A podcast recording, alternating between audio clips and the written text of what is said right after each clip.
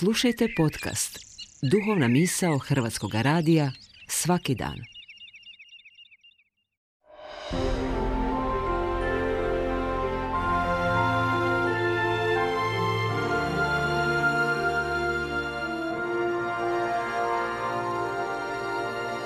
Duhovna misao. Urednica je Blaženka Jančić.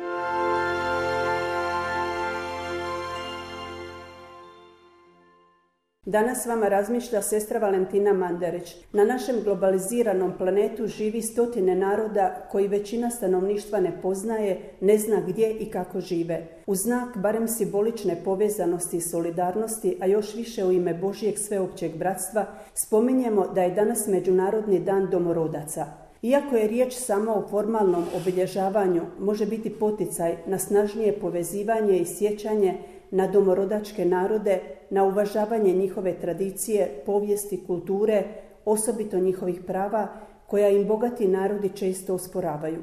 Danas u svijetu živi oko 370 miliona autohtonih naroda rasprostranjenih u 70 zemalja, što čini 5% od ukupnog stanovništva. Riječ je o stanovnicima čija je kultura, jezik, religija, umjetnost, stil života uglavnom nepoznat. U odnosu prema njima dominantni narodi žive kulturu zaborava, prezira, ranodušnosti, profiterstva. Nažalost, još uvijek je među ljudima živa ideja da je jedna kultura superiornija od drugih i da je legitimno koristiti metode prisiljavanja drugih, da se druge smatra manje vrijednima, manje važnima, manje ljudima. Ovom prigodom dobro je prisjetiti se nedavnog putovanja pape Franje u Kanadu, kojeg je sam papa nazvao pokorničkim hodočašćem, jer mu je temeljni cilj bio moliti oproštenje za zlo učinjeno u prošlosti prema autohtonim narodima od strane kršćana pripadnika katoličke crkve. U straženje oproštenja Papa je svojim odlaskom potaknuo dva važna procesa, proces ozdravljenja i međusobnog pomirenja. Papa nije ostao u prošlosti, nego je ukazao na današnje probleme istih naroda. Donio je novi pogled na domorodačke narode, na događaje koji su se dogodili, otvorio je novu perspektivu nade, pomirenja i ozdravljenja. Pitanje domorodaca nije samo pitanje prošlosti, nego i sadašnjosti. Još uvijek nema dovoljno svijesti o dostojanstvu svakog čovjeka, svakog naroda, kulture, religije, običaja i tradicija. I danas su mnogi mali narodi žrtve narcisoidne kulture, kulture isključivanja, ignoriranja, ponižavanja i odbacivanja. Još uvijek je među domorodačkim narodima visoka stopa siromaštva, niska razina obrazovanja, otežan i ograničen pristup zdravstvenoj i socijalnoj skrbi.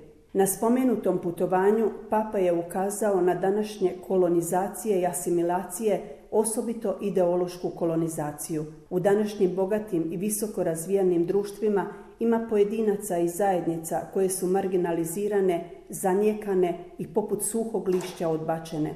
Stoga je važno uvijek iznova naglašavati pravo na jednako dostojanstvo, jer je to Božji dar, ne ljudska zasluga ili izboreni društveni status.